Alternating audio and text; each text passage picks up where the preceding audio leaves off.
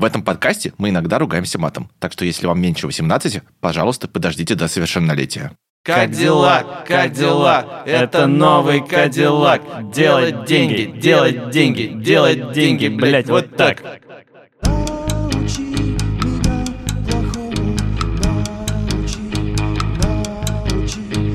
Всем привет, меня зовут Андрей Клинк, я музыкальный журналист, мне 24 года, и свои первые карманные деньги я тратил на видеоигры. Привет, меня зовут Шурик Горбачев, я музыкальный журналист, редактор, сценарист, и свои первые карманные деньги я заработал, когда собирал подписи за Григория Явлинского на президентских выборах 1996 года. Это подкаст Института музыкальных инициатив «Научи меня плохому», в котором мы обсуждаем и осмысляем постсоветскую поп-музыку за последние 30 лет. Один выпуск, одна тема. Мы берем какой-нибудь сюжет из жизни эстрады и смотрим, как он менялся с 91 года до наших дней. Основа нашего подкаста — книга ИМИ и афиши, не надо стесняться. Это почти тысяча страниц устной речи продюсеров, певцов, клипмейкеров, режиссеров и других работников поп-индустрии. Мы их будем иногда цитировать. И эту книгу, в которой рассказана история 169 лучших хитов в истории современной России, уже можно купить в лучших книжных магазинах Москвы и Петербурга и в интернете. Подробности на сайте ИМИ, ссылку мы положим в описании подкаста.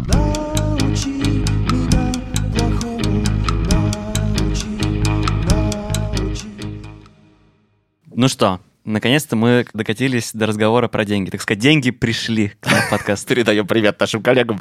Ну, даже странно, что вы так довольно поздно. Мне кажется, это указывает на нашу эстетскую натуру, да, что нам интересно вот про какие-то темы, какие-то культуры, а вот деньги — это что-то, ну, к восьмому выпуску более-менее доползли. При том, что вообще-то все-таки э, именно поп-музыка, как правило, ну, первым делом связывается с деньгами, считается чем-то коммерческим и так далее, да, вот почему, как ты думаешь? Ну, мне кажется, я, когда готовился к записи, подумал на этот счет, это такая, на самом деле, просто классическая немножко тема, что как бы тебе сразу очерчивают этот Олимп, до которого тебе не дотянуться. В общем, есть ты, у которого рубашки из магазина Uniqlo, а есть Моргенштерн, который в этой рубашке никогда не выступит. То есть это тоже история про дистанцию, да, недоступность. Да, да. да, наверное, но при этом тут ведь есть вокруг попсы два таких важных мифа, из которых складывается ее не самая однозначная репутация, скажем так, в культуре, да, это с одной стороны миф о том, что вот эту недоступность можно купить, то есть просто прийти богатому человеку, вбухать много денег, и получить, э, собственно, успех, который не зависит от творческих каких достижений. А с другой стороны, миф о том, что это все ради денег, а вот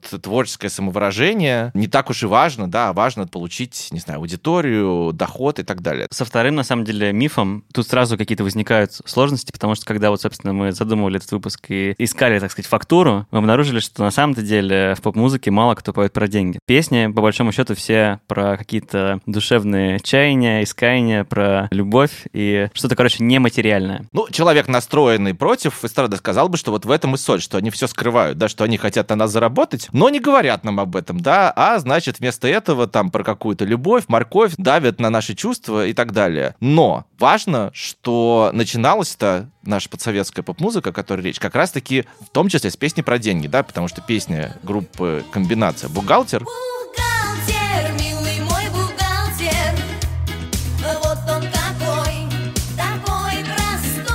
она как раз как будто бы вот предсказывает некоего нового поп-героя, скажем так, да, до этого не перед про людей таких профессий. Ну, это как бы новый хозяин жизни, собственно, участница группы комбинации Алена Апина и говорит.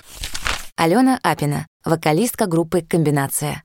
Почему бухгалтер? Сама не знаю. У меня ни одного родственника, ни одного близкого друга из финансовой сферы. Сама я с деньгами обращаюсь так, что лучше не рассказывать. У Парфенова эта песня в передаче мелькнула. Дескать, бухгалтер был знаком, что хозяевами жизни в Новой России становятся вот эти люди.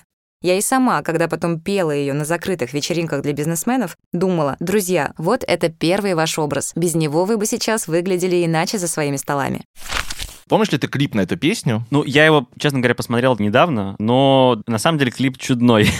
вот. что, что тебе больше всего обратило твое внимание Ну, то, что клипе? он в клипе постоянно бухает, в общем-то, герой главный, а в конце встречает двух криминальных такого вида парней, которые, собственно, в это кабаре заходят. Подожди, давай сначала мы все-таки человек, который слушает наш подкаст, может не знать, ну, что там за да, кабаре. Да, да, поэтому давай, кратко, давай фабулу, давай кратко фабулу, сюжет, да, значит. Изложим. Э, ну, в общем, идет какой-то мужичок по улице и заходит в некое заведение, которое, значит, почему-то называется по-французски, хотя дело, видимо, происходит в Москве. Называется на салон месье Жана. Его встречает некий чувак и говорит, месье Жан, там что-то культурный отдых. Он тоже представляется, наш герой, Давид Розенбаум, бухгалтерский учет. Месье Жан его проводит э, в салон, там какие-то люди в костюмах, все очень красиво, рояль, чувак с бильярдным кием. Наш герой заказывает песню про себя, про любовь и про жизнь. И выходит группа комбинация и, собственно, поет песню «Бухгалтер». И мне кажется, что тут важный момент недоступности того мира, в который попадает этот наш бухгалтер, да, то есть сначала он очень так опасаясь, да, явно стыдясь того, что происходит, заходит в этот салон, потом там еще один занавес, то есть двойная преграда, и вот он оказывается в мире богатства, роскоши, каких-то удивительных украшений на шеях вокалисток комбинации, которые почему-то абсолютно поражают героев клипа так, что они просто буквально падают, значит, на земь. И в финале бухгалтер расплакался, его месье Жан как-то вывел оттуда, он выходит и заходит во двор того же заведения вот эти вот два мужика такого гангстерского вида. Да, они его как бы очень сильно напрягают, пугают, что ли, короче, ну такая реакция. Ну, он как-то, да, да, так явно да. на них смотрит, как бы, вау.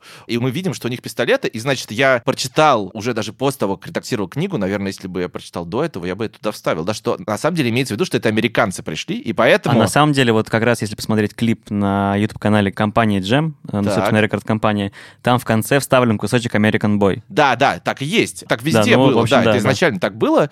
И действительно, да, makes sense, да, что называется. Американцы пришли э, послушать песню American Boy. Это тоже интересная метафора, да, что вот он увидел каких-то реальных хозяев жизни, которые явно не стесняются туда заходить, которые явно здесь свои, и это американцы приехали покупать Россию-матушку.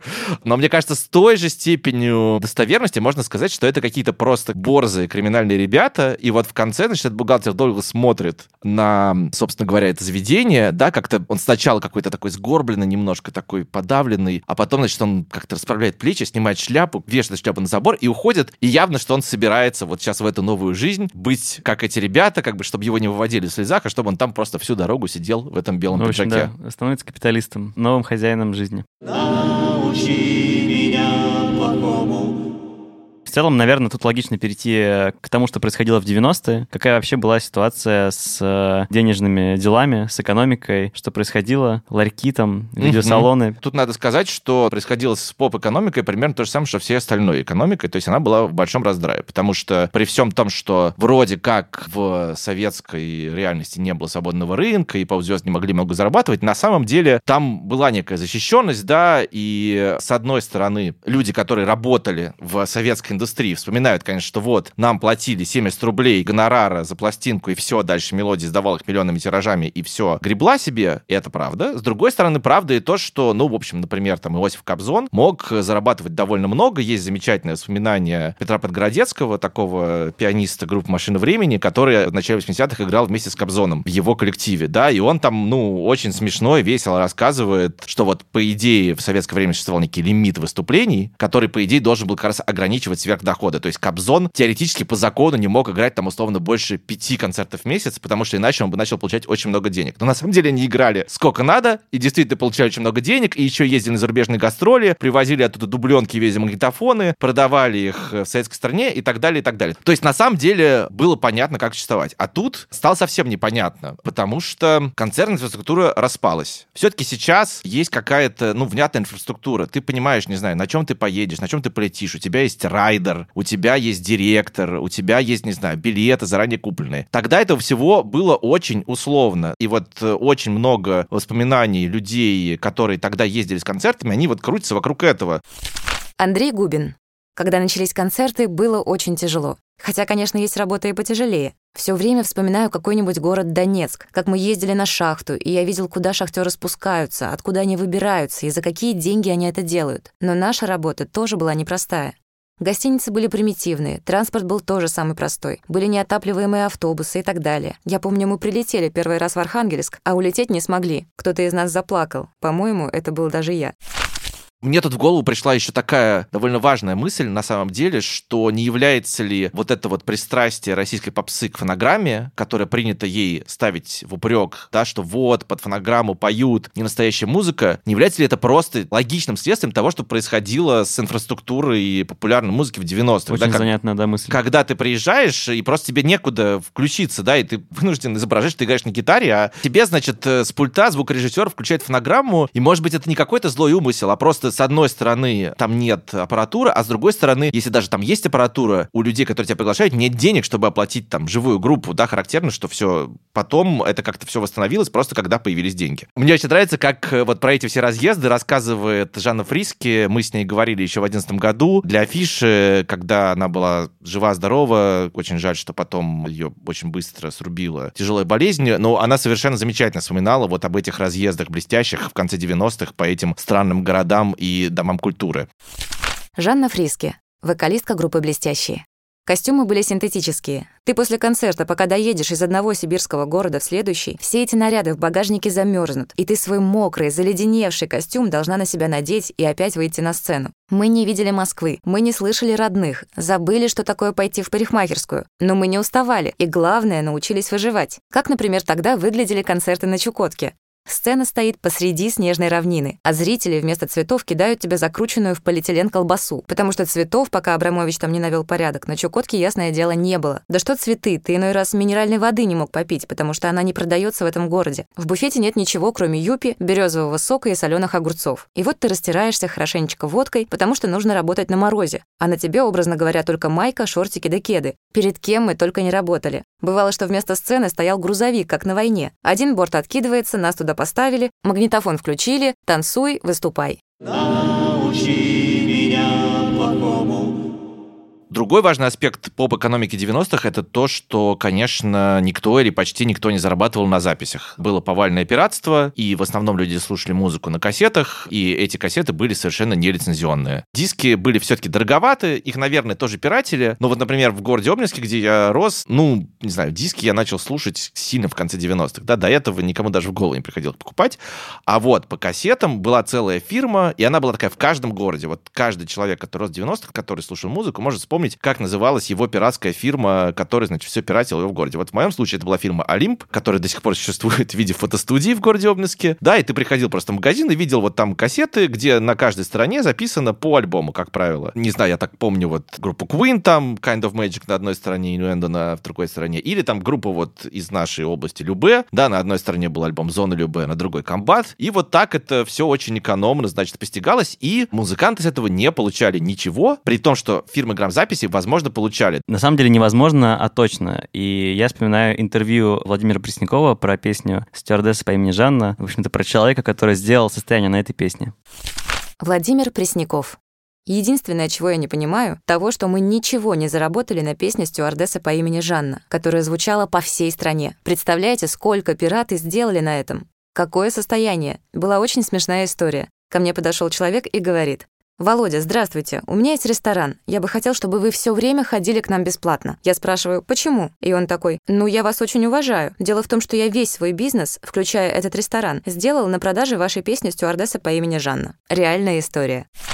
Тут надо сказать, что Пресняков говорит все-таки о человеке, который, ну вот, типа, нелегально пиратил его песни. А я скорее имел в виду, что вот были фирмы официальной игрозаписи, которые выпускали, и есть много, не будем сейчас э, говорить конкретно, да, чтобы там не получить судебный иск или что-нибудь такое, да, но, в принципе, есть много современных, в том числе, лейблов, вот таких ветеранских, которые давно существуют, которые, ну, как принято считать, в общем, вышли во многом из каких-то пиратских заводов. И я, например, нашел текст э, Валерия Панюшкина в «Коммерсанте» за 2000 год, где он рассказывает рассказывает про горбушку, которая, собственно, такая вот легендарное место, где, собственно, можно было купить все пиратское. И там, в частности, его источник, которого называют Никодим, я сомневаюсь, что это реальное имя, и вообще, не знаю, является он реальным человеком. И этот Никодим Валерию Панюшкину просто рассказывает, как это было устроено. Я цитирую. Вот ты, например, выпускаешь пластинку и понимаешь, что максимум через 5 дней после ее выхода пиратские копии на рынке появятся обязательно. Ты даже приблизительно знаешь, кто эти пиратские копии сделает. Поэтому ты, уважаемая звукозаписывающая компания, обращаешься к пиратам и говоришь, ребята, хотите, я продам вам свой мастер мастер-копию совсем недорого, тысяч за 20. А вы за это пообещаете не пиратить меня первые пять дней. И что? спрашивает Валерий Панюшкин. И они соглашаются. Первые пять дней ты продаешь свои компакты,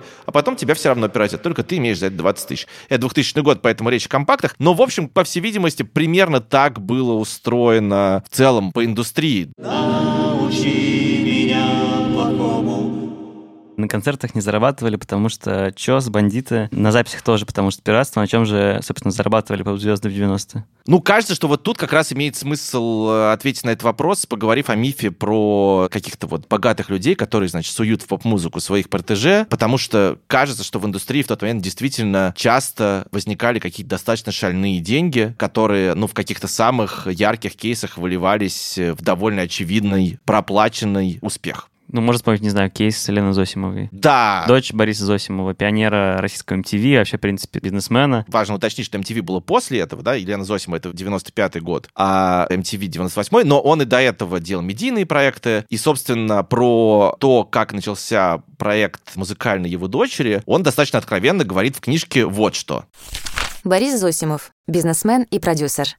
Я в то время начал заниматься серьезным бизнесом, и мне нужно было раскрутить свое имя, причем раскрутить его достаточно серьезно. я решил, что Лена — это оптимальный способ сделать так, чтобы фамилию мою знали в каждом доме. Я предложила ей петь, Лена согласилась. Мы это запустили, накрутили, задача и моя, и отчасти ее была выполнена.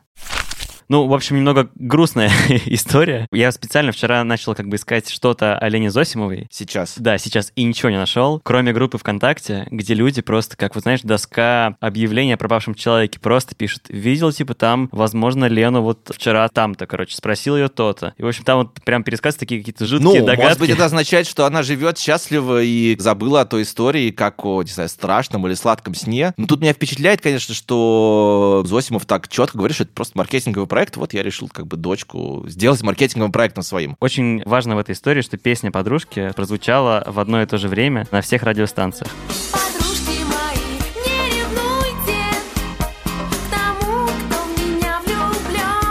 Кроме радио Максимум, потому что Козырев там сказал, что это вообще не формат, и типа все такое. Ну, да, надо сказать, что я довольно хорошо помню, то есть песня «Подружки» для меня, конечно, такой вот один из тех, на самом деле, довольно редких примеров, когда действительно, пропихивая в эфир и езди людям по ушам плохой песни, можно сделать так, чтобы они ее запомнили. Это вот тот случай, который, мне кажется, Зосимов про это не говорит, но мне кажется, что даже немножко имелось в виду, что это такая специально плохая песня, но вот я могу так сделать, что вы все, сука, это запомните. Какие еще были кейсы? На самом деле, вот это как раз важно, что кейсы были довольно разные, потому что мне кажется, что все-таки основой Сталини Зосимовой говорить о том, что вот, совали, значит, в попсу своих деточек и жен и имели успех, некорректно. Это довольно редкий пример успеха. И на самом деле, например, Олег Молчанов, композитор, который написал песню Алены Апин «Электричка», песню Ирины Салтыковой «Серые глаза» и другие хиты, он, например, вспоминает в нашей книжке о том, что несколько раз он писал там для одной и той же там жены банкира песни в разном стиле, потому что она хотела стать звездой. И ни разу у нее ничего не получилось. И это пример того, когда не получалось, потому что, видимо, нет таланта. А с другой стороны, вот ты знаешь историю певицы Линды? Ну, примерно да. Я помню, что у нее папа был богатым бизнесменом, юристом. Да, собственно, ее папа тоже банкир. Но Линда как раз-таки супер классный, ну, пример того, когда инвестиции работают.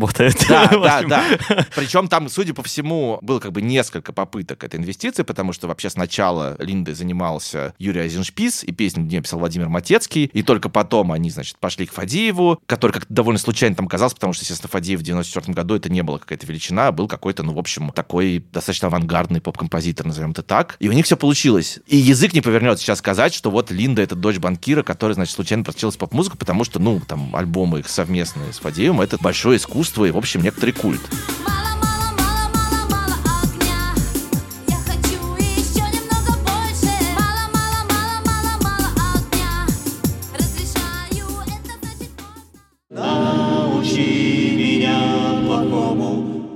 В 90-е вся музыка доходила до народа через э, радио, телеэфиры, и эти эфиры покупались. И для меня это вообще на самом деле было откровением, потому что я об этой части индустрии вообще не думал и узнал об этом благодаря продюсеру Агутина и создателю проекта «Непара» Олегу Некрасову, когда брал у него интервью для нашей книжки. Мне еще нравится, что, конечно, в книжке разные люди называют какие-то разные ценники, и кто-то даже высчитывает очень крутую арифметику того, чего стоило вложиться в поп-проект, чтобы он дал какой-то выход. Вот тут я бы привел достаточно развернутую цитату продюсера «Стрелок», а до этого, значит, участника группы «Технология» Леонида Величковского, который буквально выдает вот такую арифметику. Леонид Величковский, продюсер группы «Стрелки». Мы все прекрасно знаем, что ничего бесплатно не бывает. За эфиры и радио приходится платить. Так вот, когда мы начинали, эфир на Муз-ТВ стоил 50 долларов, и мне еще давали 30% скидки. Это же черный нал. Я приходил к директору канала, платил деньги. А пять лет назад, когда я заканчивал со стрелками, эфир стоил уже 500 евро. А чтобы засветить клип, нужно было по крайней мере 100 эфиров. Что получается? В конце 90-х ты снял клип на 10 тысяч долларов, заплатил 3 300 за эфиры, еще что-то. Общие расходы в районе 20-25 тысяч долларов.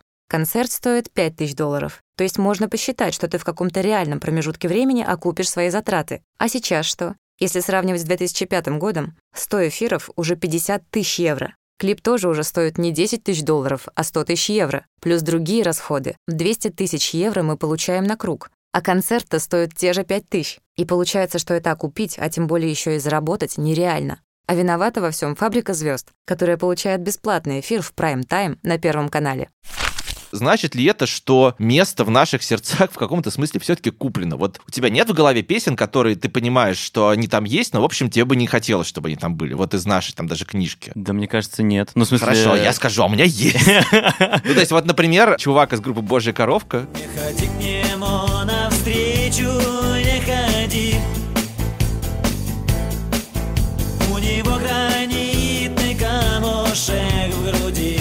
Блин, ну это...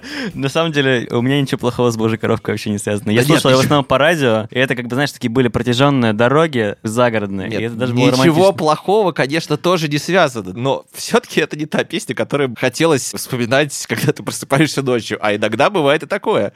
И он говорит, что, во-первых, они изначально раскручивали песню «Гранитный камушек» через ларьки, то есть просто они были знакомы с какими-то чуваками, которые занимались дистрибуцией кассет. Они просто напечатали какое-то количество кассет, и эти кассеты играли в ларьках около метро. И их там уже услышали какие-то воротилы условные, и потом их вписали на лейбл «Союз», и там уже все пошла какая-то официальная ротация. И, видимо, действительно, лейбл «Союз», ну, такая важнейшая музыкальная компания 90-х, которая выпускала сборники, «Союз сборники «Танцевальный рай», у которой была сеть магазинов э, с дисками и кассетами. Вот они умели имплементировать как-то хиты, значит, сознание поколения. Вообще мне нравится, на самом деле, феномен попсы 90-х, да и в целом, наверное, поп-культуры, что там многое завязано на какой-то случай случайности, что там, например, вот Лада Дэнс познакомилась с молодым любителем регги, она сказала, слушайте, я дам вам денег на клип, только, пожалуйста, пусть это будет регги. Ну, в общем, в этом есть свой драйв, что ли. Да, конечно, вот. были и криминальные деньги да. тоже, причем в каких-то самых странных местах, например, Кирилл Красташевский, человек, который написал основные ранние хиты Анжелики Варум, вспоминает, что им подарили какую-то очень дорогую аппаратуру, как он это называет, ребята из 90-х. Вот он учился в какой-то школе, где многие люди стали вот авторитетными бизнесменами.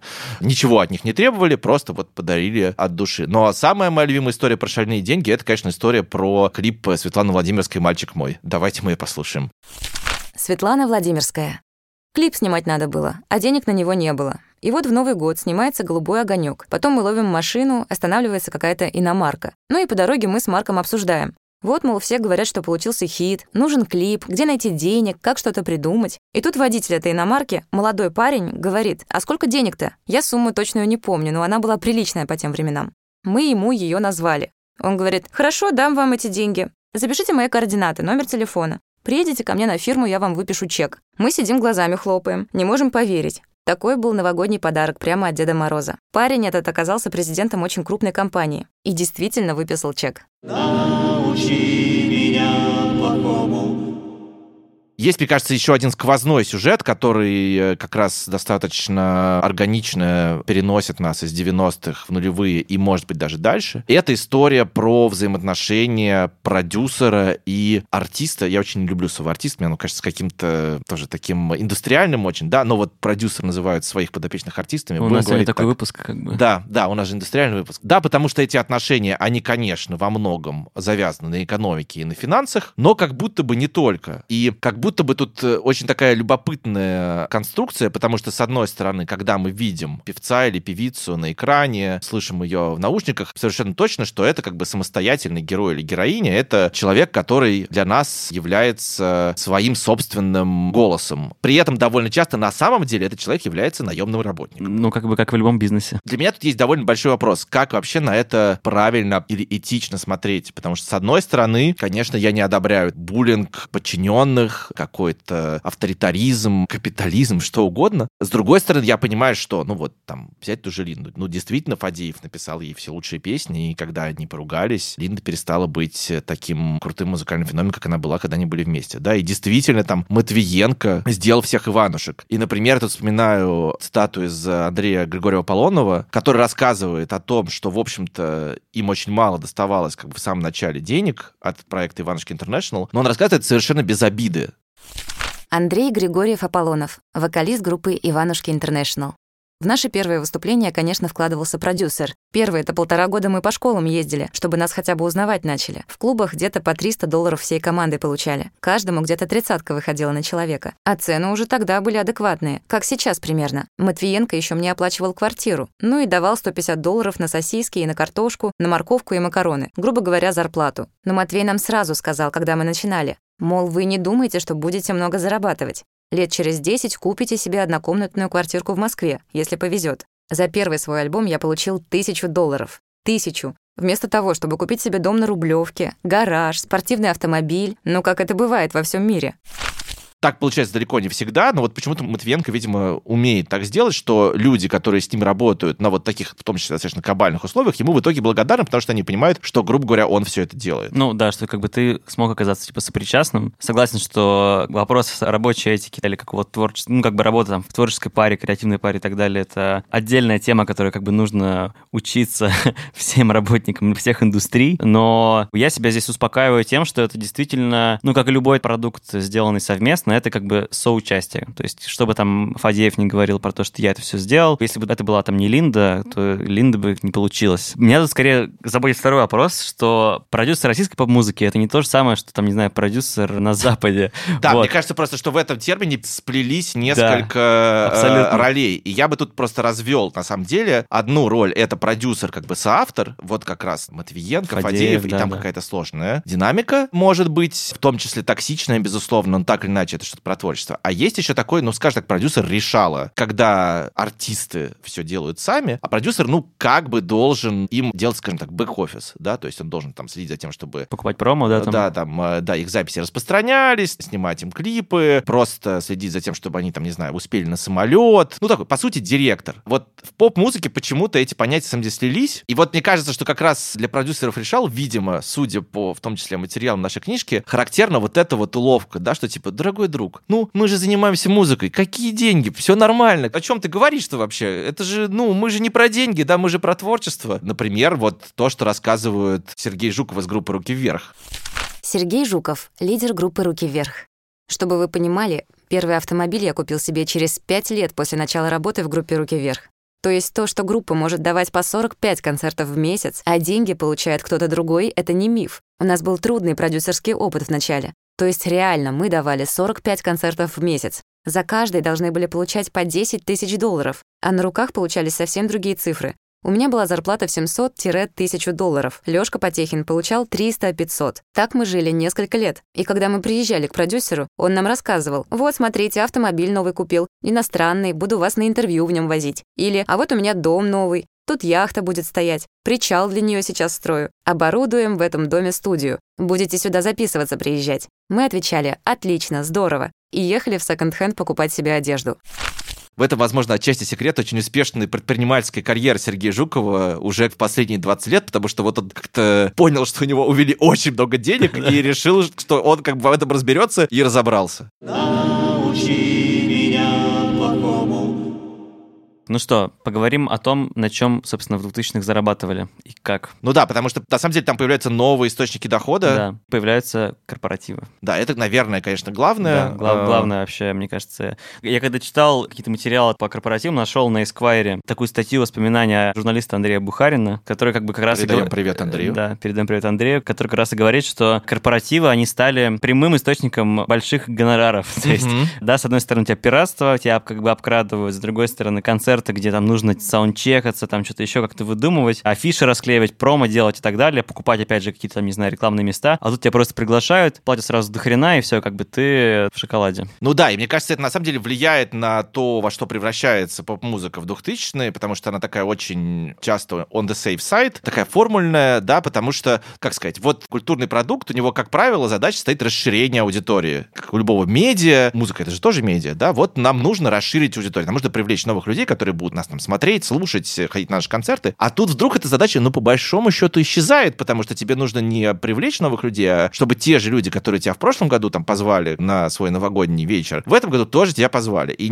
в этом смысле скорее логично делать что-то, что уже проверено, чем э, как-то экспериментировать. И это, мне кажется, сказывается на том, как звучит поп-музыка в 2000-х годах. Или, например, э, тот же Андрей Данилко, он же Верка Сердючка, да. замечательно рассказывает, как они огромные деньги зарабатывали в корпоративах, и как на самом деле это один из многих людей, который говорит, да. что ему на самом деле это очень нравилось. Но на самом деле вот у Данилка, мне кажется, очень классно он говорит вообще, как артист может заслужить, в общем-то, это право, типа, выступления на корпоративе, как он должен к этому относиться. Угу. Что, условно, чтобы тебе капитализироваться, чтобы тебя звали там большие дядьки и тетки на свои праздники жизни и пиры, тебе нужно все равно зарабатывать какие-то награды, там, выступать на Евровидении. В общем, все это делать, чтобы, в общем-то, стать статусным. А еще важно, если ты артист, который в корпоративе, да, важно к этому относиться не просто как э, какой-то халтуре там, да, а как к празднику. Нужно просто всех поднять с их мест и расшевелить. И в этом плане там у него есть просто легендарная история про группу «Рамштайн», которая с ними вместе выступала на корпоративе. Давайте ее послушаем. Андрей Данилко, автор проекта «Верка Сердючка». Часто про корпоративы говорят, вот публика скучная, сидят, жрут. А я обожаю эти корпоративы. У нас никогда такого не было, чтобы кто-то сидел, жрал или выходил покурить. Все танцуют с нами, пьют шампанское, поют, есть атмосфера. Тем более бывают такие спайки интересные. Вот было какое-то вритое немецкое. Играли мы и Рамштайн. А Рамштайн вышли на нас из-за кулис смотреть. Я заметила и говорю гостям, видите, сейчас стоят за кулисами, смотрят, как работать надо. Но Рамштайн на дне рождения — это, конечно, такое. Особого веселья нет. Вообще, это на самом деле неизученный, очень интересный вопрос, как влиял вот этот вот новый рынок корпоративов, появившийся где-то в конце 90-х, потому что до этого его не было. Там в нашей книжке Жанна Фриске довольно тоже интересно вспоминает, как вот начали появляться первые частные концерты, и они появлялись абсолютно как-то спонтанно. Типа к ним зашел директор, говорит, девочка, у нас 5 утра концерт, но это постепенно индустриализовалось и начало, мне кажется, очень сильно влиять вообще на рынок и на звук и на что угодно, потому что вот я помню, что в какой-то момент, например, все возили каких-то иностранных звезд, когда вот был расцвет нефтяных денег, где-то там середина, конец 2000-х годов, когда там Эми Вайнхаус выступал на корпоративе да, Абрамовича. Да. А потом грянул кризис, и внезапно все начали приглашать на свои корпоративы кавер-группы, которые играют старые хиты, там, не знаю, советских. Ну, или двойников. Да, или двойников каких-то. И это явно как-то повлияло на среду. Да, повлияло, но я бы хотел тут еще вбросить несколько ценников, просто чтобы да, понимать, да, сколько вообще сколько поп-звезды зарабатывают. Да. Значит, вот, в общем, ТАСС сообщает, что Сергей Шнуров выступает на двух корпоративах в месяц, и его гонорар составляет 11,5 миллионов рублей за концерт. Ну, хоть не долларов. Ну, да, хоть не долларов. ну, например, есть еще такие данные. Источник, конечно, «Комсомольская правда», но, в общем, можно и попробовать поверить, что, например, Вера Брежнева получает за корпоратив от 1,5 до 2,5 миллионов рублей. Что-то мало. Да. Валерия тоже, примерно около миллиона. А, вот тут важно, в общем, Валерия за концерт получает миллион, а корпоратив — это уже 3,5 и дальше, там 7, да. 8 и так далее. И вот это очень важный момент, да, потому что действительно корпоративы, они в каком-то смысле, наверное, развратили сцену популярную, потому что, опять же, выяснилось, что, в общем-то, можно уже и концерт даже для людей не играть. Это возвращаясь к тому, о чем уже было сказано. То есть, ну, если ты получаешь за один корпоратив как за пять концертов... Да, нахрена тебе вообще, ну, типа, То париться. тебе логично сыграть там пять корпоративов, и все. Слава богу, в целом с поп-сцены этого не произошло, но вот, мне кажется, какая-то стагнация и ощущение скуки от популярной музыки в середине, конце 2000-х годов, оно связано не только вот с фабрикой звезд, которая все индустриализовала, но и с э, засилием корпоративов. Научи Были ли еще в 2000-х какие-то важные источники дохода поп-музыки, которые мы забыли? Да, мне кажется, каким-то образом оформились крупные бренды, стали появляться большие компании, телесвязи и так далее. Угу. Короче, появилось много дурацкой рекламы, где поп-звезды участвуют. Кстати, вот. да, это интересная мысль, потому что в 90-х у нас тоже было много рекламы, вообще 90-е это расцвет русской рекламы, но вот я там как раз не помню ну, особо да. много селебрити. Ну, как будто это был не тот медиум, типа, с которым, что ли, можно работать. Да, то есть но было что-то совсем дикое, типа рекламы какого-то ваза с песней Position Number Two. Вот было что-то такое, есть ролик ВКонтакте, ну, но это там, не было мейнстримом. Вспомнить историю как раз же песни, типа вечеринка, там, Пепси, то, а, что да, Пепси Пейджер, да, да, да, вот да. это очень важный момент, да. Говорят, что Пепси всем приготовила сюрприз, отвинчиваешь крышку, глядишь, под крышкой бриз, настоящий пейджер. Кнопкой экрана. А если больше повезет, дадут вести программу. Но это тоже же 2000 по да, сути, ну да? да, это уже 2000 Но я, я интеграции просто... брендов песни. Да, я просто вспоминаю, или даже, например, использование просто поп-звезд, да, как вот, собственно, лиц, которые, типа, продадут твой продукт. Я вспоминаю там рекламу с группой «Звери», которые, собственно, те же Пепси, короче, сделали. И э, сюжет там такой, что, в общем, Рома Зверь сидит с гитарой, поет э, районные кварталы, высовывается мужик и кричит ему, вы совсем озверели? Совсем озверели! И днем, и ночью покой вас И все. Ну и потом, типа, потом они играют это на крыше, как бы вот этой пятиэтажки, там, ага. девятиэтажки, в общем, все красиво, но немножко дурацкий креатив. Моя любимая реклама такого рода, мне кажется, это с группы Viagra, где они рекламируют какой-то приватный интернет-клуб для мужиков. Это уже позднее, да, это, это, это типа, вот что-то буквально это... семилетней давности, это все время показывали в перерывах гонок Формулы-1. Вообще, по-моему, полная какая-то жесть.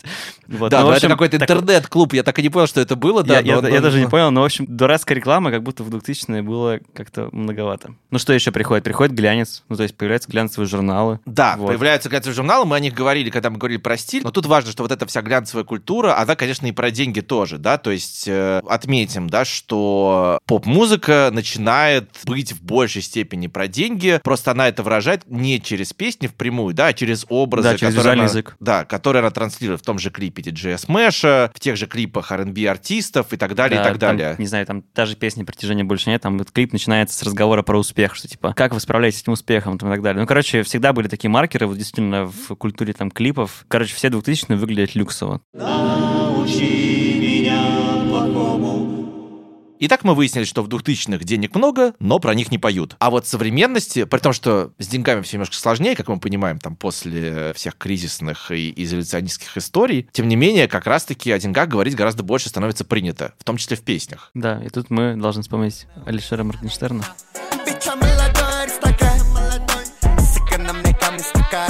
Традиционная рубрика нашего да. подкаста «Поговорим рубрика, о Моргенштерне». Да. Положительное влияние Моргенштерна на поп-культуру.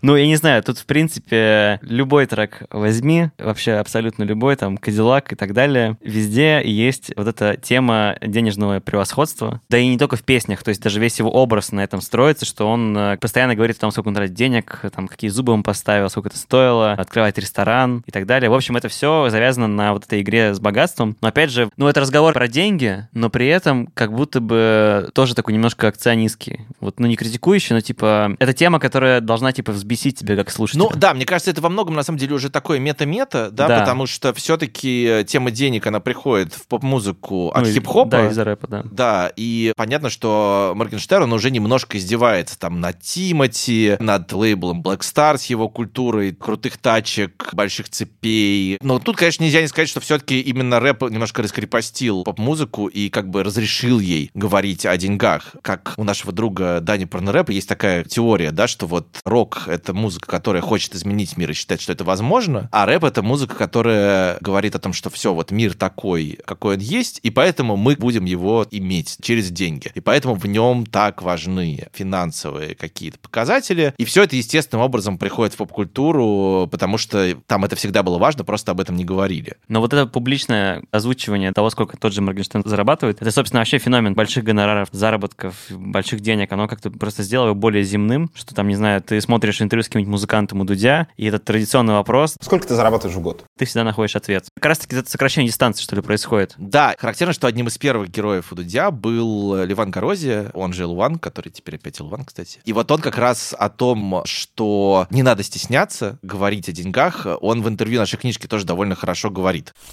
Ливан Горозия, Я могу спокойно говорить о том, что я являюсь неотъемлемой частью коммерциализации русского рэпа и не стыжусь этого. Я показал, что можно выступать не только за еду и одежду. Хочешь ездить на хорошем автомобиле, собирать большие площадки – пожалуйста. Это нормальное желание нормальных пацанов с улиц. Это та наша возможность, благодаря которой мы смогли вырваться из болота, в котором мы застряли в этой стране. То есть, если раньше деньги это было что-то стыдное, что-то, что как бы снижает эстетический пафос, то сейчас это наоборот, ну, некая нормальная часть разговора. И мне кажется, что еще раньше деньги это была такая более какая-то серая, ну или даже черная как бы экономика, пяу-пяу. вот. А сейчас это достаточно, ну, типа, белый, короче, процесс. То есть люди научились работать с деньгами, там, платить налоги даже. Да, и разговор про деньги становится каким-то таким, с одной стороны, будничным, а с другой стороны, ну, непосредственно связанным с творчеством, да, то есть нет такого, что вот творчество что-то высокое отдельно, а деньги что-то низовое отдельно, да. Мне, в смысле, нравится там, как Луна рассказывает, как, по сути, появился ее звук, ее творческий альянс вот с ее постоянным творческим партнером Александром Волощуком, и это появилось, в общем, во многом из-за денег. Луна. Я хотела сделать EP. Бюджет всего 500 долларов. Но никто не хотел со мной работать за такие деньги. Знакомые музыканты сделали мне пару демок, а потом сказали, мы понимаем, что у тебя муж-продюсер, поэтому хотим с его менеджментом общаться, потому что мы эти демки можем продать. За каждый трек они хотели по 3000 долларов. Конечно же, никто эти деньги платить не собирался. И вот я сидела заплаканная из-за этой истории в офисе и курила. Подошел ко мне Саша, который там делал музыку для других проектов Юры. Говорит, чего ты плачешь? А я сказала, некому мне песни сделать. Он, а что тебе надо? Пять песен за 500 долларов. Ну давай я тебе сделаю. Вот и все. Ну, и это как раз, мне кажется, следствие того, что оформляется какая-то здоровая музыкальная индустрия с понятными правилами. И это, да. Вот то, это что... происходит, конечно, благодаря стримингам. Легализация ВКонтакте — это абсолютно тектоническое событие для российской музыкальной это индустрии. Точно, да. Оно, на самом деле, толком не описано. Мы не до конца понимаем, кому и сколько ВКонтакте заплатили, легализуясь, но совершенно точно... Ну, то есть как совершенно точно? Я знаю со слов там нескольких людей, что когда происходила легализация ВКонтакте, они не просто начали выплачивать выплачивать дивиденды, да, ну не дивиденды, а роялти просто за прослушивание, но они вручили довольно большие деньги ключевым российским игрокам, ключевым лейблам, как как бы такую компенсацию за все эти годы бесплатности, да, за все эти годы пиратства. Благодаря чему все эти большие лейблы начали вкладывать в новых артистов деньги, да, благодаря чему мы получили то, что имеем сейчас. Постоянная конкуренция, постоянное появление новых звезд, рекламные кампании с билбордами, ну то есть какая-то такая капиталистическая жизнь музыки, музыки, которая, с одной стороны, вроде как немножко напрягает, как и весь капитализм, с другой стороны, для российской музыки это такое, ну, то, к чему мы шли с начала 90-х. При всем том, что произошли вот эти тектонические сдвиги, на самом деле очень много вещей в современной индустрии рифмуется с тем, о чем мы говорили в отношении 90-х. Ну, то есть, вот, например, мы в 90-х размышляли, да, вот проплачивались эфиры, а хорошо ли это, покупалось ли место в наших сердцах, но ведь сегодня тоже проплачиваются эфиры на YouTube, ну, да? да, есть такая вещь, Покупаются посевы, да. Да, покупаются посевы. Вот расскажи, как это устроено? Ты вот гораздо лучше меня это знаешь. То есть как это делают? Ну, просто например, агентство, лейбл дает как бы задание, что нам нужно такого-то артиста раскрутить. И агентство идет к YouTube-блогеру там, или TikTok-блогеру и разговаривает о какой-то нативной интеграции. Они смотрят, что максимально подписчикам заходит, чтобы не было никаких-то неестественных, да, там, не знаю, челленджей или историй каких-то неестественных. Ну, в общем, это просто такая, не знаю, работа нативных маркетологов, что ли. Вот. Ну да.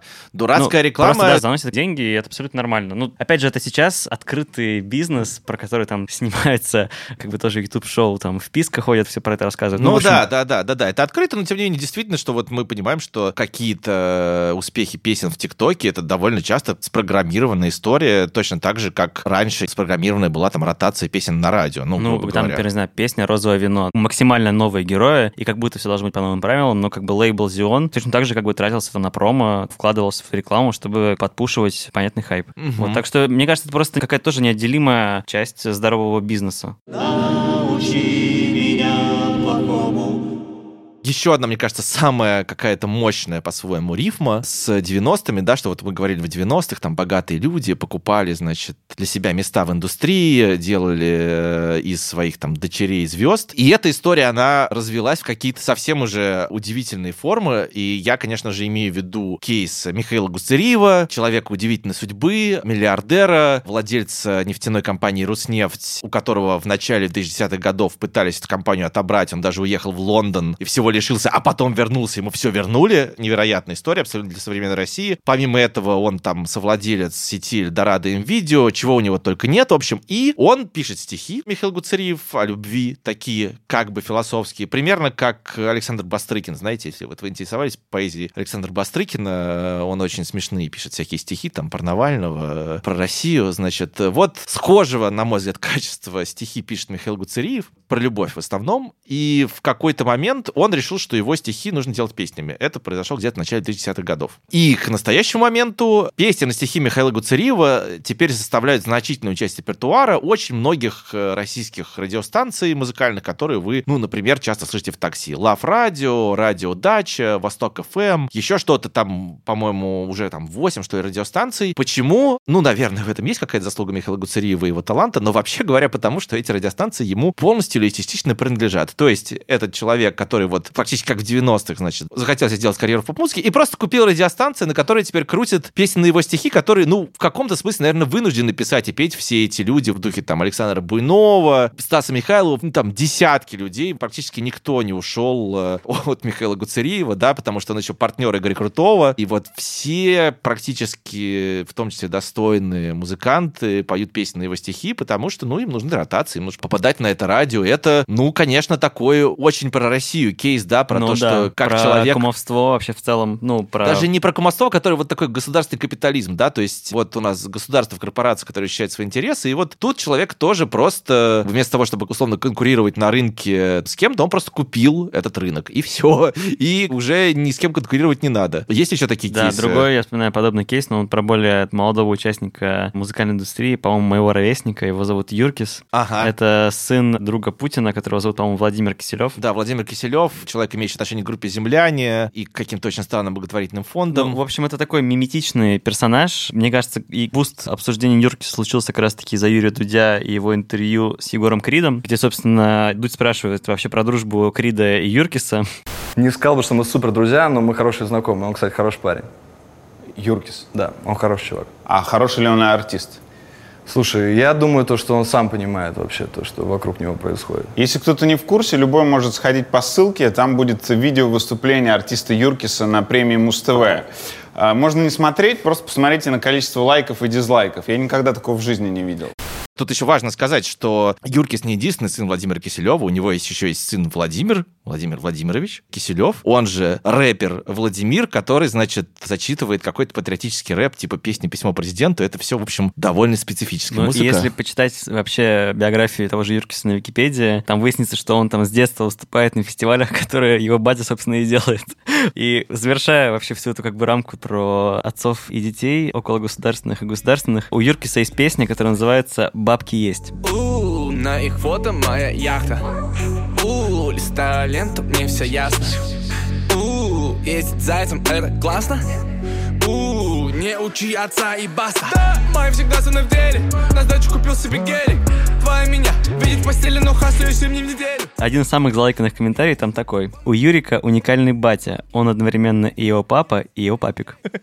Господи, довольно жестоко. Но, что мне кажется тут важным, и чем на самом деле хотелось бы закончить, наверное, то, что при всех этих патологиях в российской музыкальной индустрии все-таки капитализм, кажется, работает чуть более честно, чем в России в целом. Потому что тут все-таки государство еще не пришло и не выжгло поляну, не вытеснило всех конкурентов, не поставила всюду доверенных людей, хотя где-то они стоят там, особенно на телевидении. И это видно, потому что, ну, в общем, кейсы Михаила Гуцериева и Юркиса — это такие интересные курьезы, которые обсуждаются, не знаю, в профильной прессе или там в газете «Коммерсант», но сказать, что люди знают и любят песни Михаила Гуцериева, наверное, мы все-таки не можем, да, и народная любовь, она все-таки уходит к каким-то естественно получающимся хитмейкерам, вроде да. того же Моргенштерна. Ну, это к алгоритмам, опять же. Ну, да, есть или того же Little Big, или той же монеточки. И, в общем, да, то есть э, к алгоритмам, Вообще, да, про алгоритмы интересная мысль. То есть, грубо говоря, мы как будто бы не любим алгоритмы, потому что не круто, когда за нас там что-то выбирают, но спасибо алгоритмам да. за то, что они не выбирают пока песни Михаила Гуцериева. Они да, как бы нас защищают от этого. Ну и в целом, потому что народную любовь ты не купишь. Получается так. Научи Вы слушали «Научи меня плохому» подкаст Института музыкальных инициатив о смыслах постсоветской поп-музыки. Покупайте книгу, не надо стесняться. В этом подкасте было особенно много цитат, так что вы точно поняли, что она очень интересная и веселая. Книжку можно купить в ваших любимых магазинах и в интернете. Подробности есть на сайте ИМИ. Ссылку мы оставим в описании подкаста. Наш подкаст выходит на всех платформах. Если вам нравится то, что вы слышите, пожалуйста, ставьте оценки, пишите комментарии, рассказывайте друзьям и так далее. В следующем выпуске мы поговорим о политике и о том, как она отражалась в постсоветской поп-музыке. Спасибо группе СБПЧ за название нашего подкаста и замечательный джингл. Спасибо Айгель Гайсиной из группы Айгел. Именно ее голос озвучивает все эти многочисленные статы в нашем подкасте. Наш подкаст записан в студии «Подкастерская». Продюсерка выпуска Катя Чувашова, редактор Лев Пикалев, звукорежиссеры Андрей Шаманов и Дмитрий Пшеничный. Спасибо им всем. И ничего не стесняйтесь.